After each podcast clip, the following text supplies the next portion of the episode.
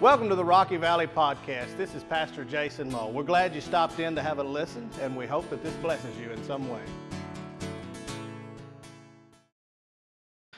Open your Bibles to the book of 1 Kings, chapter 18. 1 Kings, chapter 18. When the fire of God falls, the fire of God falls. I'd like to thank all of you as we start uh, who have given financially or with food to our Hearts for Hunger ministry, especially to all those who came out yesterday uh, to give out food in the rain. I would like to personally commend those of you who have never done so. I'd like for you to pat Miss Judy Dill on the back next time you see her because that young lady tramped her way through the, through the community where we were giving out food in the pouring rain, knocking on doors to tell people that we were there to give out food. And I just got such a blessing. Well, I don't think she did it for any recognition. If she were out here instead of serving the Lord uh, in the back, most likely uh, she would probably turn about beet red right now for me saying that. But uh, is she out here? Did I miss her?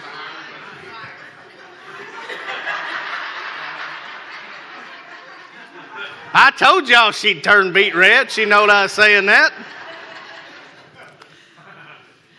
Miss Judy, you have no idea how much it blessed my heart to see you take my two boys and take them to knock on doors, though. I mean that from the bottom of my heart. Again, we were able to give out 35 boxes of food. Uh, they were received by folks who, who needed uh, food physically, who got to have conversations spiritually, and, uh, and this is an ongoing ministry of our church. I know some of you have heard me say it before, but uh, yesterday was a great day, but August is coming. And so we need to continue to be in support of this Hearts for Hunger ministry. God has tremendously blessed what started as an idea, and He has turned it into a ministry. And I praise God for it. But we need to, to support that and continue to support it both with our money, with our time, with our food. If you haven't been a part of it, I challenge you to come out uh, at the next giveaway and take part in it. I can promise you, without a shadow of a doubt, you will not be disappointed for coming out and taking part in this ministry. But this morning, in 1 Kings chapter 18, we get an opportunity to take a closer look at one of the most amazing manifestations of the power of God that is found in all of the Bible, in my opinion. In the Old Testament book of 1 Kings, we're talking about the life of Elijah the prophet. We're specifically talking about the events that took place in the life of Elijah the prophet on the Mount Carmel as the prophets of Baal and the prophet of God stood calling upon the power of their God. And this amazing story is one where we're going to see God's power on display in an extremely mighty way. So please stand as we honor the reading of the holy, infallible, inerrant words of our God from the book of 1 Kings, chapter 18, beginning in verse 38. Then the fire of the Lord fell and consumed the burnt sacrifice and the wood and the stones and the dust, and it licked up the water that was in the trench. And now, when all the people saw it, they fell on their faces and they said, The Lord, He is God. The Lord, He is God. And Elijah said to them, Seize the prophets of Baal. Do not let one of them escape. So they sieged them, and Elijah brought them down to the brook Kishon and executed them there. And then Elijah said to Ahab, Go up, eat and drink, for there is the sound of abundance of rain. So Ahab went up to eat and drink, and Elijah went up to the top of Carmel. He bowed down to the ground, put his face between his knees, and said to his servants, Go up now, look toward the sea. So he went up and looked, there is nothing. And seven times he said, Go again. It came to pass on the seventh time that he said, There is a cloud as small as a man's hand rising out of the sea. So he said, Go up and say to Ahab, Prepare your chariot. Go down before the rain stops you. Let us pray. Father God, we ask that you would do in this place what only you can, and that is dwell among your people, Lord God. We pray that the fire of God would have already fallen upon us before we got here, Lord God. We pray that we would block anything and any spirit from our lives that hinders us from full worship of you, God, that you would just escort those feelings and those spirits right out the door of this church that they came in, Lord God. Let us be about nothing but you, Jesus, in the remaining time that we have. And all of God's people said, and you may be seated.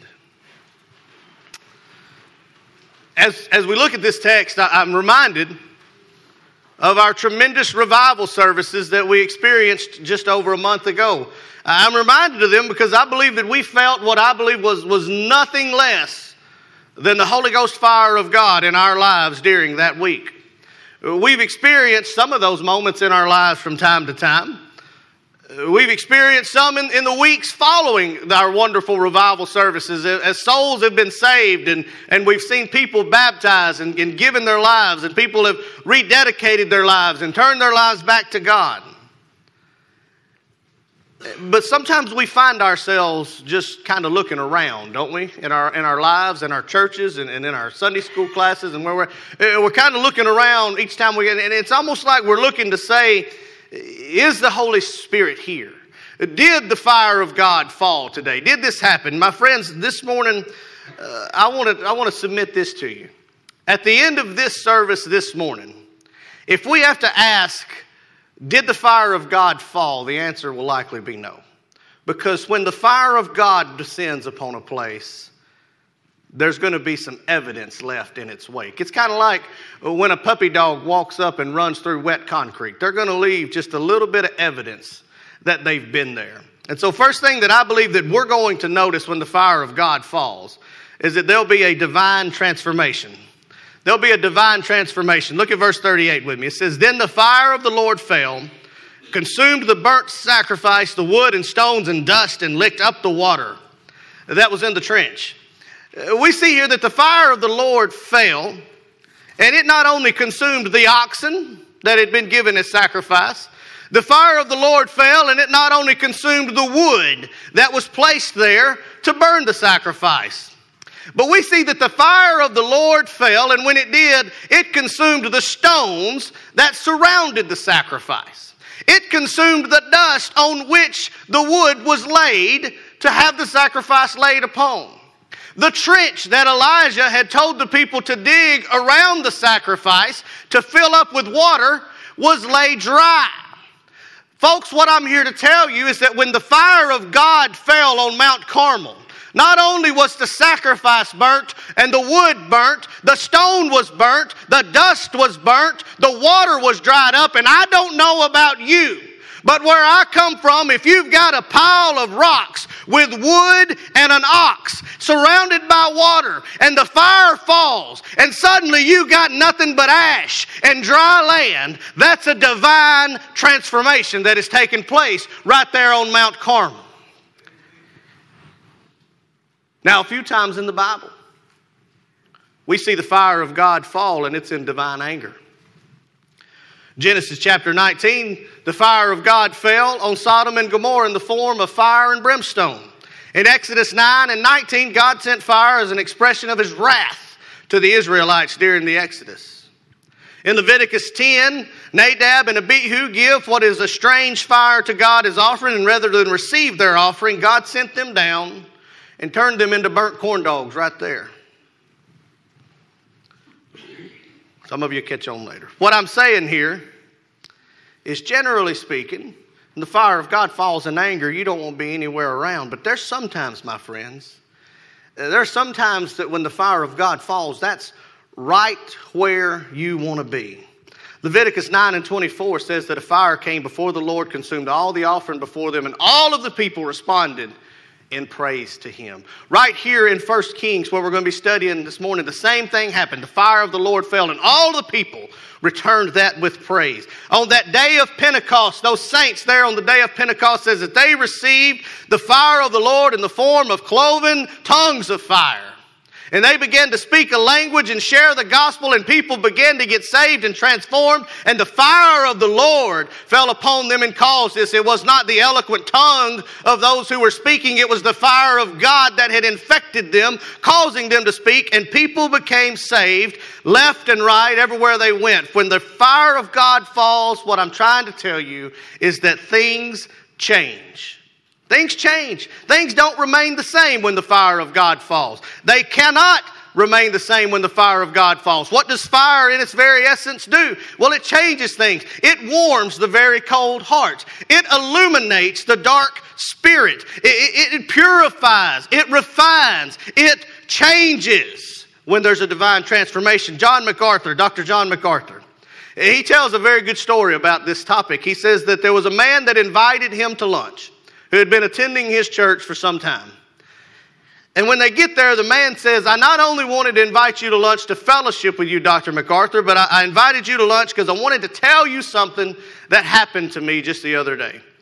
And he says, Dr. MacArthur, I was in my bathroom. I just lathered up my shave gel and I was going to shave. I got about half done and Jesus walked into my bathroom. Dr. MacArthur looked at him the way most of you are looking at me right now, somewhat skeptical. And the man says, You look as if you don't believe me, doctor. And he said, Well, I have but one question. And he, and he coins a very wise question to the man. He says, What did you do when Jesus walked into your bathroom? And the man began what was going to be obviously a very lengthy response, but he started it with, Well, really quick, I, I finished shaving. And Dr. MacArthur cut him off. He said, Hang on, never mind. You didn't see Jesus because if you had seen Jesus, there's no way you'd have kept doing what you was doing before you saw him. There's no way that you'd have just kept on doing exactly what you was doing before he walked in the door because when he walked in, you would have flat changed what you were doing. You see, what I'm saying is when the fire of God falls, backslidden church members come back to church. Amen. When the hang on, if you're not backslidden, don't say amen too loud. When the fire of God falls, Church members can't come with the same attitude they used to come with. Amen? When the fire of God falls in your life, you just can't keep acting like you did before. Lazy husbands can't keep neglecting their wives when the fire of God falls in their lives. Amen, ladies? There you go. You can say amen too. Man, I got one for you too. Nagging wives just can't keep acting the way they used to when the fire of God falls. I'm helping somebody this morning.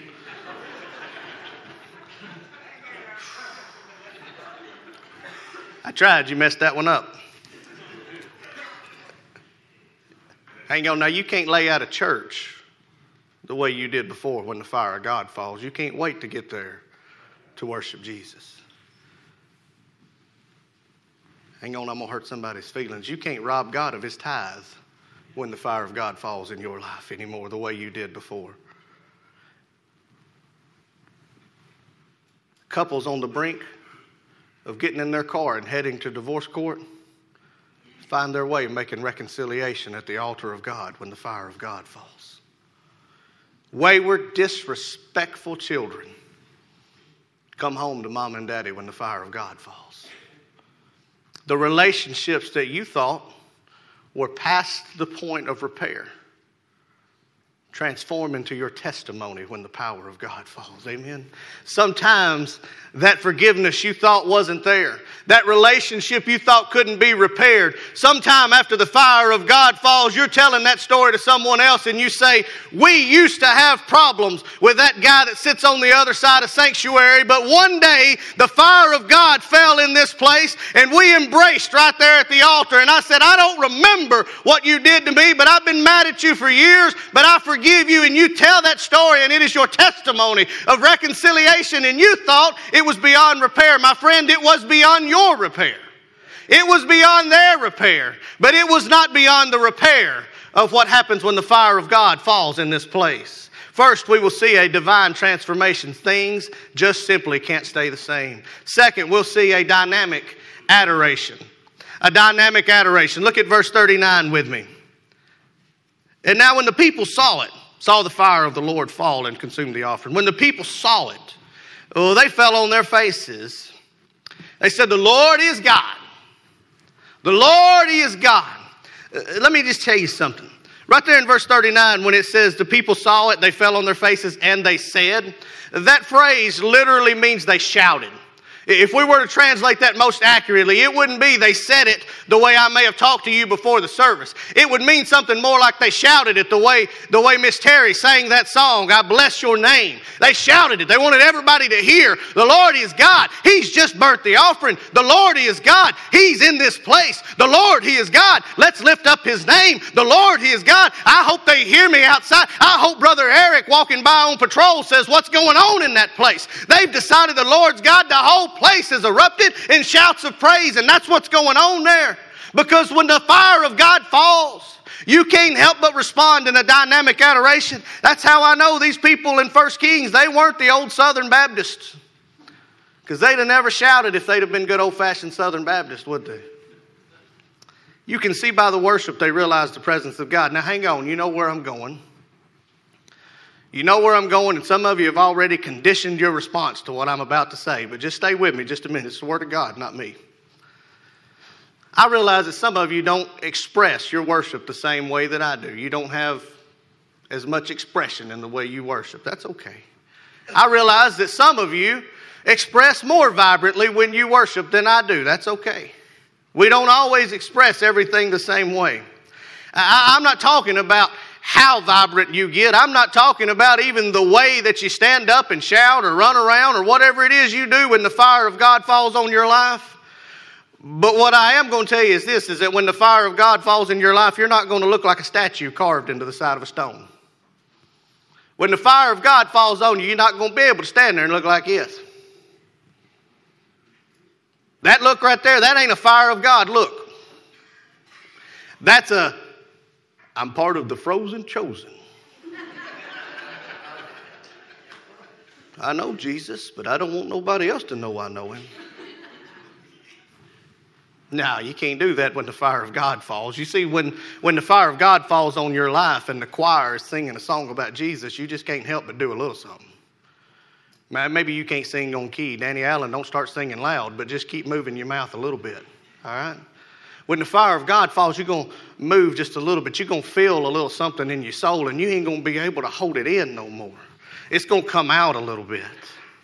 And don't get me wrong, I, I'm not saying you can always tell how the Spirit's moving by, by looking at whether people are dancing or, or shouting, because sometimes the Spirit of God moves and, and it moves you to a solemn place on your knees.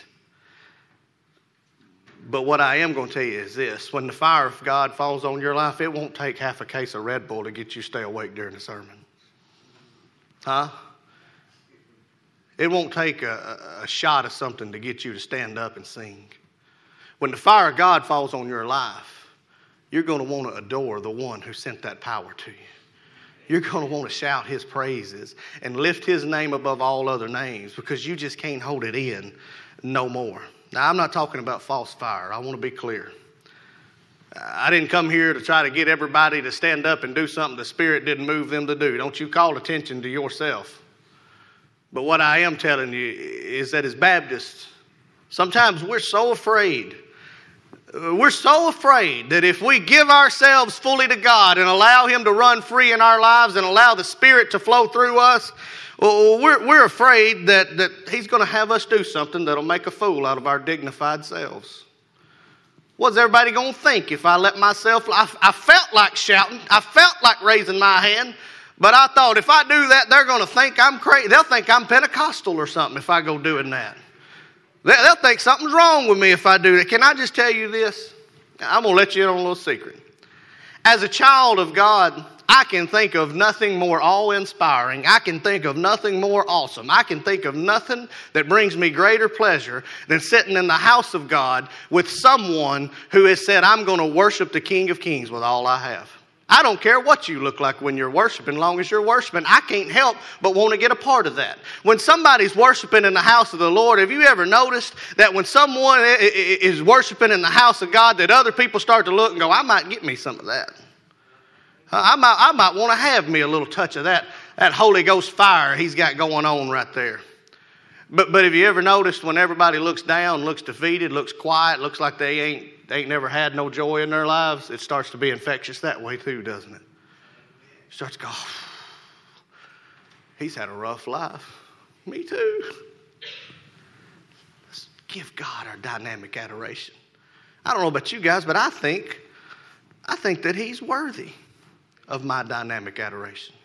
I think with what he's done in my life, he's worthy of my praise. He's worthy of my holy hands. Now, some of you are going to say this. I already know. I've been in church my whole life. I already know what some of you's fixing to say. Well, brother, I just don't want to be driven by emotion. I don't want to be so driven by emotion that I let it take control of me. Can I tell you something that you, that you may not realize? You already are driven by emotion. Ah, wait a minute. You already are driven by. No, brother, I don't want to be driven by emotion. You already are. Too late. Can I just tell you, you, you've been driven by the emotion that you're too tired to put a smile on your face? That's an emotional response. You've been driven by the emotion that you don't have enough time to give to God. You've been given, given the emotion that you're too afraid, the emotion of fear that says, I can't give it all to God because I'm afraid of what He might do if I ever give it all to Him. I'm afraid that if I give it all to God, He's going to require something of me that I'm not ready to give up. I'm afraid that if I give it all to God, He's going to call me away from something that I wanted to be a part of. I'm afraid to give it all to God. You're driven by emotions. But can I just say one emotion that we need to let loose and let happen in the house of God together? It's the emotion that the one who made me commanded me to shout unto victory. That's an emotion that we can go ahead and let go of. Uh, can, can, we just come into the house and say, wait a minute? We'll walk through the door and say, I am in the house of the King of Kings. I am in the sanctuary and I'm going to raise my holy hands and I'm going to shout praise the Lord and I'm going to get moving just a little bit because if no other reason, the Word of God told me to lift my holy hands to Him. The Word of God told me to lift my praise unto Him. I am going to give Him my adoration with all I have. And I'm just going to let loose and praise Him. And that's something, my friends, that only happens when the fire of God falls. Because if you go trying to do something like that before the fire of God falls, you will make a fool out of yourself. But there is nothing more precious than when the people of God praise the one who made them in unison. So, first, there's a divine transformation. Things won't be the same. Second, there's a dynamic adoration. You'll start to see it in the worship service. Now, those of you keeping up, normally I preach a three point sermon. This morning it'll be four. That doesn't mean we're going to be here an extra 15 minutes. That just means we're going to be here 10 minutes extra. So, divine transformation, things won't stay the same. Dynamic adoration, you'll see it in your worship. And third, there'll be a distinct separation. Look at verse 40 with me. Elijah said to them, Seize the prophets of Baal. Do not let one of them escape. So they seized them, and Elijah brought them down to the brook Kishon and executed them there. Essentially, Elijah's leading this worship service. He's preaching here at this dynamic worship service where the fire of God has fallen and the people started returning praise to God. And he says, Wait a minute, we're not done yet. We're not done yet. It's not just about praising God, there's something else that we have to do. And so they gather up the prophets of Baal, false prophets. Can I remind you that just a few moments ago, these false prophets of Baal were pretty close friends with the Israelites. These false prophets that were leading them astray were pretty tight with them. They were, they were pretty close. As a matter of fact, Elijah had said to them, How long are you going to tarry between God and these heathens, basically? I'm going to paraphrase a little bit. I'm going to speak a little southernese. He said, How long are you going to tarry between these two folks? You got one, one, foot in the, one foot in the world, one foot in the church. How long are you going to stay there, people? They were close enough that they were tarrying with the prophets of Baal.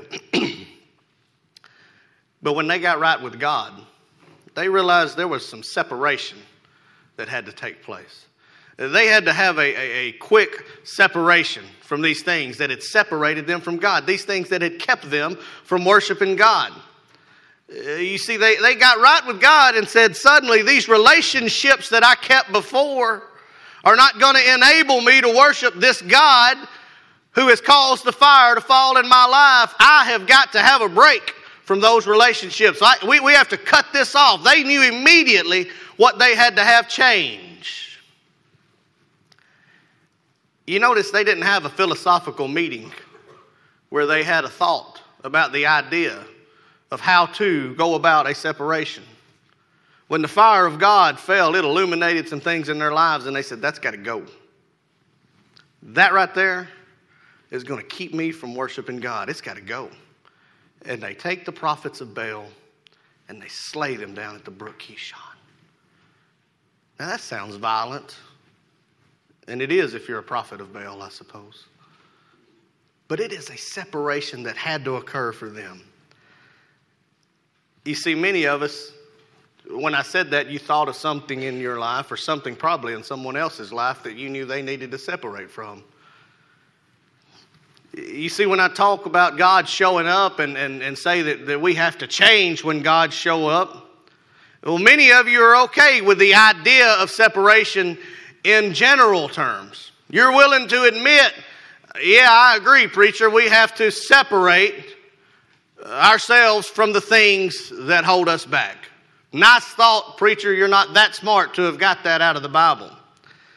But if I started to say something specific, instead of just saying you got to change your life a little bit or you have to change your uh, relationships a little bit. You have to leave things behind that you thought you couldn't leave behind. You've got to, to separate something from your life that's holding you back. If I say it in the general, you're okay, but if I start to say, you got to leave this person behind.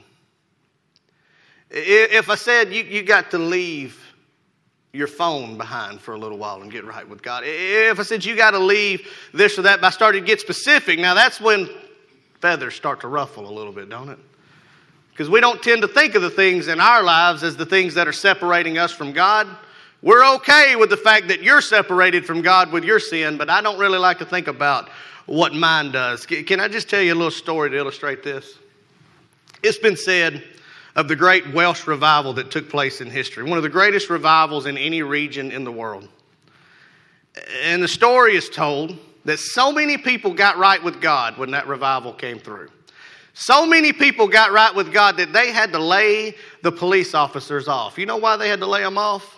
Because people weren't committing crimes anymore. There just wasn't enough crime to keep all the police on staff that had been there before. Now, keep in mind, before the revival, it was an awful place. Harlots and prostitutes, they had to find new lines of work because there weren't enough men taking part in what they had to sell anymore. It's been reported that the mules in the coal mines had to be retrained because the workers were not using the same profane language that they used before to command the mules, and they didn't know how to respond. I'm saying when the fire of God falls, you're going to have to separate yourselves from some things that you hold near to your heart you're going to have to leave behind some things that you love. Now, I doubt very seriously that anybody here has a problem with robbing banks. I don't know. If you do, you're not tithing very well.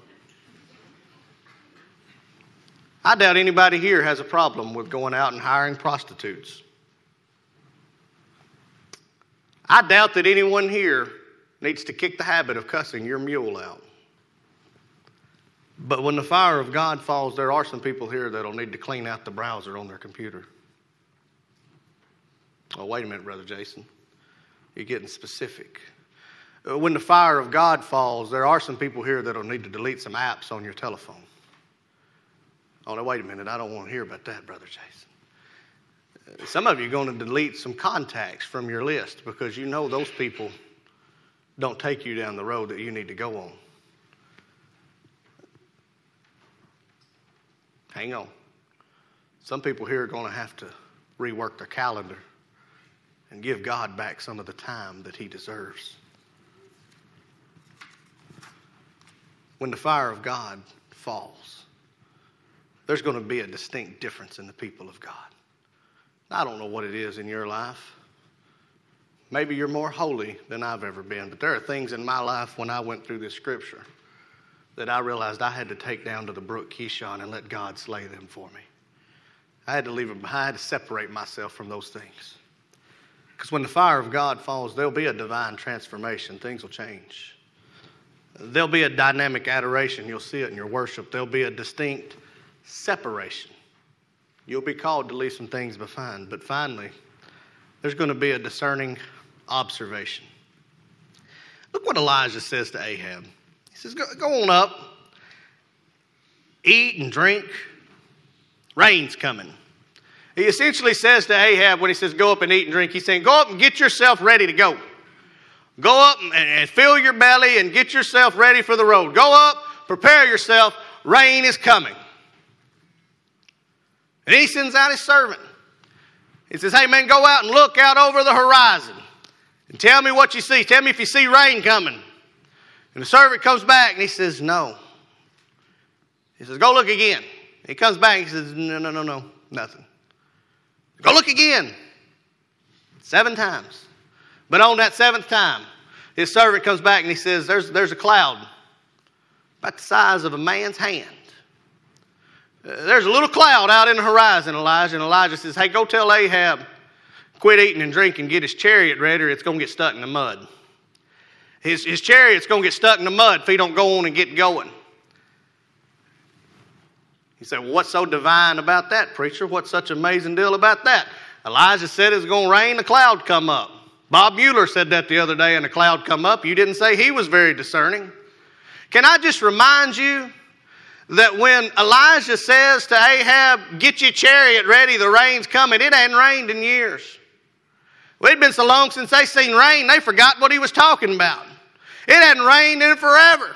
And suddenly this guy sees rain. Can I just tell you that even though it ain't rained in I don't know how long, Elijah said it was going to rain, and by the evening they had a storm. He, he was able to see things once the fire of God fell in his life just a little differently, maybe, than he saw them before. He saw the rains of judgment coming to that area. He said, Boys, we got to get ready. It's about time to go. The rain's coming. When the fire of God falls in your life, you'll start to recognize things that you might not have noticed before. You'll start to see that you've got a wrong attitude in a situation. You'll start to see that you, have had the wrong approach in a specific relationship. You'll start to see that you've had the wrong thought process about things. I, I was talking to somebody the other night, and it reminded me of something that I had thought of before. You know that, that when I got saved, I was convicted of things like cheating or, or lying. I, I, was convicted of things like uh, telling untruths. I was convicted of things, you know, big things. I, I was convicted of, of road rage. I was convicted of all these things in my life. But you know that the longer I've lived with the Lord and the closer that I've gotten to the Lord, my conviction has changed a little bit where now I find myself convicted about the attitude that I had when you were telling me a problem that you had. I find myself going home at night and saying, you know, I received that phone call, but I didn't genuinely receive that phone call. I find myself convicted of a whole different set of things. And that's what happens when the fire of God falls in your life. You'll start to recognize these little nooks and crannies that you didn't realize were sin. Well, they're sin just the same as if you'd robbed a bank. A revival preacher once said to me, You know how to know if God's moving in your life? Ask yourself this question How much sin does it take to bother you anymore? How much you got to do before you feel the conviction of God in your life anymore? I want to close this morning with a question.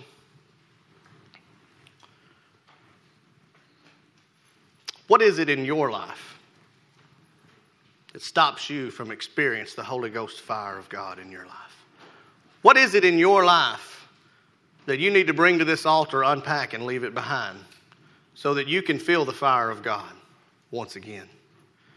What is it that God called you to during revival that you pick back up and put back on? Well, what commitment did God call you to that you haven't gone through with? Friends, if you want to experience the fire of God in your life, you got to be changed. You got to leave it behind. And now I'm fully aware that you can do that in the parking lot, you can do that in your pew. But I still say there's something sweet about leaving it at this altar. There's something committing about coming down and leaving it at this altar. So, in a moment, we're going to have a hymn of invitation. I'm going to ask you to do that. Whatever it is that God impressed upon you during this message, you come and leave it at His feet. Because I don't know about you, but I want to feel the fire of God in my life all the time. And if there's something that's stopping me from that, I don't want to hold on to it worse than I want to hold on to God. And I got one more question. There's somebody here who said, I don't even know what this man's talking about. I've never experienced the fire of God, I've never experienced the power of God. Somebody here needs to come down and, just say that. Preacher, I've never felt the power of God, but I want to. I want to give my life to Him. Would you come this morning and give your life to Jesus? Let's pray. Father God, God, we thank you so much. We thank you for who you are. We thank you for what you do. God, we thank you that there is still power to be found in you. God, we thank you that when we are weak, you are strong. We thank you that if we will separate ourselves and consecrate ourselves, Lord God, you will still work in our lives, Lord. So, God, I pray that you would give that saint who's convicted of something in their lives the courage to come and lay it at your feet, Lord. God, I pray that you give that one person who's never accepted you as Lord and Savior the courage to stand and say, I want to follow Jesus. I want to feel the power of God. God, it's in your precious name we pray this morning. Amen. Thanks again for joining in. We sincerely hope that this has blessed you in some way. If you have any further questions, feel free to give us a call or check us out on the web at www.rockyvalleybaptist.org. Thank you and have a blessed day.